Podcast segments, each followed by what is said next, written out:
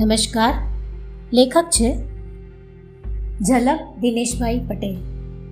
લેખ છે કોરોના, બાળ ઉછેર અને સકારાત્મકતા. વાંચન સ્વર છે અંજના બેન શાહ.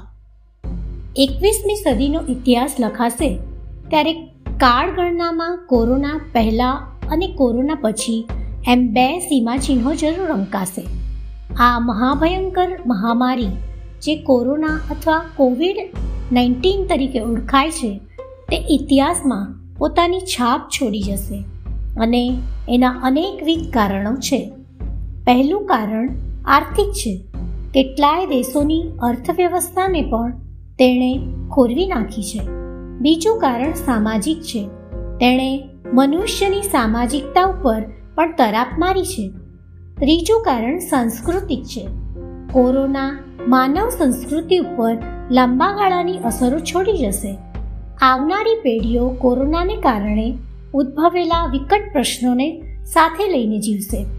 કોરોના પહેલાં જોવા મળતી પરિસ્થિતિ આવતા કેટલો સમય લાગશે તે નક્કી નથી. એવા સંજોગોમાં હાલની બાળ પેઢી કેટલા નરસા અનુભવોમાંથી પસાર થઈ રહી છે એવું નથી. કે બધે જ નકારાત્મકતા જ છે. ક્યાંક સકારાત્મકતા પણ જોવા મળી રહી છે. કોરોના દરમિયાન થયેલ આવા જ કેટલાક સકારાત્મક અનુભવો આપ સૌ સમક્ષ અહીં રજૂ કર્યા છે. જ્યારે માર્ચ બે હજાર વીસમાં કોરોના વિશેના સમાચાર સાંભળ્યા અને આ રોગો વિશેની ગંભીરતા સમજાઈ, ત્યારે મારો દીકરો મહીજ સવા બે વર્ષનો હતો.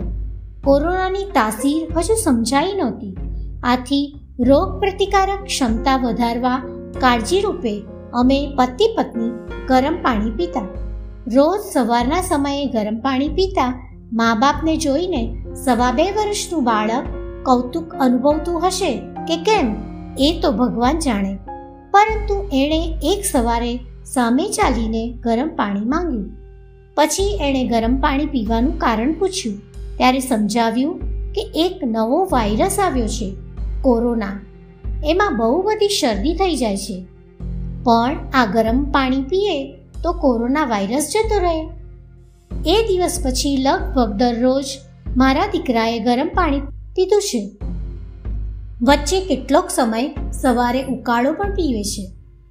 સવા વરસ થયે આજે પણ તેને પૂછવામાં આવે કે ગરમ પાણી પીએ તો શું થાય? તો તરત હસીને જવાબ આપે, કોરોના વાયરસ જતો રહે. એ પછી કોઈને કોરોના થયા હોવાની ચર્ચા ચાલતી હોય, ત્યારે એ સહજ રીતે ગરમ પાણીનો ઉપાય બતાવ્યા વગર રહેતો નથી. કોઈને ભલે આ એક સામાન્ય બાબત લાગે, પણ મેં આ ઉપરથી જાણ્યું છે કે બાળકના કુમળા મન ઉપર સંકલ્પનાની કેવડી મોટી અસર છે? ડર અને કાળજી વચ્ચેની ભેદરેખા હું આમાં સ્પષ્ટ સમજી શકી. કોરોનામાં બાળકો કૌટુંબિક જીવનને સારી રીતે સમજતા થયા છે. અમે અહીં વડોદરામાં વિભક્ત કુટુંબમાં રહીએ છીએ. કોરોના કાળમાં અમે લોકડાઉન દરમિયાન લગભગ એક મહિના માટે અમારા વતન ખાતે જતા રહ્યા હતા. એ દરમિયાન અમે પૂરો પરિવાર એકબીજા સાથે રહી શક્યા. આમ જોવા જઈએ તો માનવી સામાજિક પ્રાણી છે, એટલે એનું બચ્ચું સામાજિક હોવું જ જોઈએ. કોરોનાએ માનવ માનવ વચ્ચે સામાજિક અંતર નામની અભેદ દિવાલ ઊભી કરી દીધી છે. આ દિવાલ ખરેખર તો બાળકના વિકાસ માટે અવરોધરૂપ છે. બાળકની સામાજિકતાનો વિકાસ તેની બેથી પાંચ વર્ષની ઉંમર દરમિયાન થાય છે. એ હકીકત ધ્યાને લઈએ તો મારા બાળકની પેઢીના બાળકોમાં સામાજિકતાના ગુણોનો અભાવ જોવા મળી મળી શકે. એ કબૂલાત કરી મહીજના કૌટુંબિક જીવન તરફ અભિમુખતાના કેટલાક અનુભવો અહીં રજૂ કરું છું. અમારા વતન વસવાટના દિવસોમાં મહીજને ખૂબ મજા આવી. દાદા સાથે ખેતરે જવાનો, એનો રોજનો નિયમ થઈ ગયેલો. દાદા ટ્રેક્ટરથી ખેતર ખેડે તો એમની જોડે બેસીને ખૂબ મજા કરતો. ટ્રેક્ટરની પાછળ પાછળ ફરતા બગલાઓને જોઈ રહેતો અને બૂમ પાડતો. આ રીતે મહીજને આનંદિત થતો જોઈ હું પણ મનોમન ખૂબ હરકાતી પછી મેં એને, એણે ખેતરની ભીની, કાળી અને ચીકણી માટીમાંથી તેને રમકડા બનાવ્યા. તેમજ તેની નાની નાની થાળી, વાટકી ચમચી અને ગ્લાસ પણ બનાવ્યા. પછી જ્યારે અમે ઘરે ગયા, ત્યારે એના બાને કહેવા લાગ્યો, બા, મેં મારી થાળી અને ગ્લાસ બનાવ્યા છે. તે હમણાં સૂકવવા મૂક્યા છે.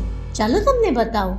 અમારું ખેતર ઘરથી ખૂબ નજીક. તેથી તે તરત બાને ત્યાં લઈ ગયો અને આ બધું બતાવવા તે, મેં કેવું સરસ બનાવ્યું? એ તો જો બા એવો ભાવ બતાવતો.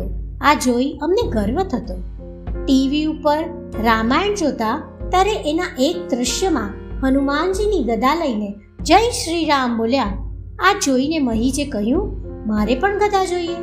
લોકડાઉનમાં તરત તો ગદા ક્યાંથી લાવવી? તેથી અમે તેને લાકડી, રૂ અને કાપડમાંથી ગદા બનાવી આપી. મહીજ આ ગદા જોઈ ખુશ થયો અને તેને ઊંચી કરી જય શ્રી રામ બોલવા લાગ્યો. આ જોઈ અમે તેના માતા પિતા બા દાદા ખૂબ ખુશ થયા. તેના મામાના ઘરે પણ વીડિયો કોલ કરીને બતાવ્યું. એ લોકોને પણ ખૂબ આનંદ થયો. ટીવીમાં આવે એવી જ વસ્તુ મારી પાસે છે. એ વાતનો બાળકને કેટલો આનંદ થતો હોય છે એ વાત ત્યારે સમજાઈ એ દિવસોમાં અમે તેના મામાના ઘરે જે મહીસાગર નદીના કિનારે છે, ત્યાં પણ ગયા. ત્યાં અમે મહીજના નાના, નાની તેના બંને મામા અને માતા પિતા સહિત મહીજને લઈને સાંજે પાંચ વાગ્યા પછી નદીએ જતા. ત્યાં પાણીમાં નહાવાની અને મસ્તી કરવાની તે ખૂબ મજા લેતો. નદીમાં પથ્થર નાખતો અને તેના અવાજથી ખુશ થતો. અમારા બધા ઉપર પાણી ઉછાળતો અને અમે પલળીએ તો એ ખૂબ હસતો. અંધારું થવા આવે છતાં તે ત્યાંથી ઘરે જવાનું નામ લેતો નહીં. એને ઘરે જવાનું કહીએ તો હાથમાં ઈશારા કરે અને કહેતો થોડી જ વારમાં, ફરી થોડી વાર પછી કહીએ, બેટા, હવે ચાલો, બહાર આવો, ઘરે જવાનું છે, હવે અંધારું થશે. તો પછી કહે, થોડી જ વારમાં, પછી થોડા સમય પછી એમ અમે કહીએ કે અમે જઈએ છીએ. તો એકદમ નિખાલસતાથી તે જવાબ આપે, સારું સારું, તમે જાઓ, હું અહીં રમીશ. તેનો આ જવાબ સાંભળી અમે બધા હસી પડતા. પછી માંડ માંડ એને ઘરે લઈ જતા. મામાના ઘરનો બીજો એક અનુભવ તે મહી જ ત્યાં જ કેક બનાવે એ. આ કેક તે શેની? માટી, રેતી અને પાણીની. તેના નાની અને તેને વાડકો, ચમચી, માટી અને પાણી આપે એટલે મહીજ તો કેક બનાવી, બનાવવા માંડી પડે. વાટકામાં તે માટી, રેતી અને પાણી મિક્સ કરે. ચમચીથી હલાવે ને વાતો કરતો જાય. હજુ થોડું પાણી નાખવું પડશે. આ મસ્ત લાગે. હું તમને આપીશ. વગેરે વગેરે. પછી તેને ઓવનમાં મૂકતો હોય એવો અભિનય પણ કરે. થોડી વાર પછી કહે, કેક બની ગઈ. ચાલો ખાવા. પછી, ત્યાં હોય એ બધાને કેક ખાવા આપે. કોઈ કહે, આ તો ન ખવાય. તો જવાબ આપે, ખાલી ખાલી ખાવાની. એ રીતે એની સાથે રમવાની બધાને ખૂબ મજા આવે. તેના નાના નાની તેનો આ કેકનો સામાન મૂકી જ રાખે. એ પછી મહેજ, મહી જ્યારે જ્યારે મામાના ઘરે જાય છે, ત્યારે ત્યારે અચૂક આ રીતની રમત કરે છે. તેની આ બધી રમતો અમારો સમય પસાર કરવા માટે ખૂબ મદદરૂપ બની. બાળકનું નિર્દોષ હાસ્ય, બહારની વાતાવરણની ચિંતા ભય વગેરે દૂર કરી આપે. આપણે માનીએ કે ન માનીએ, પણ સોગાત ધરાવતા પરિવારોના બાળકોમાં કોરોનાએ કુટુંબ ભાવના વિકસાવવામાં ખૂબ મદદ કરી છે. એ ઉપરાંત આધુનિક સમયમાં પૈસા પાછળ ભાગતા માતા પિતાનો કેટલો સમય બાળકોને મળ્યો છે? પહેલું સુખ તે જાતે નર્યા, જેવા વિચારને આપણે કોરોના કાળમાં જ પ્રત્યક્ષ રીતે સમજી શક્યા. આ સમયગાળામાં જ કેટલાક લોકો પોતાનામાં રહેલી આંતરિક શક્તિઓને સમય મળવાથી બહાર લાવી શક્યા છે.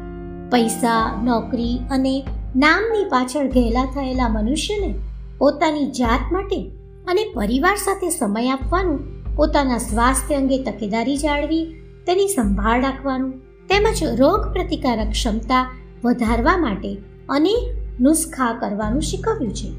કોરોના સામે પોતાની જાતને ટકાવવા માટે આજે મોટાભાગના લોકો આયુર્વેદિક ઉપચાર કરતા થયા છે અને એ રીતે તેઓ સ્વદેશી તરફ વળ્યા છે. પરિવર્તન સંસારનો નિયમ છે.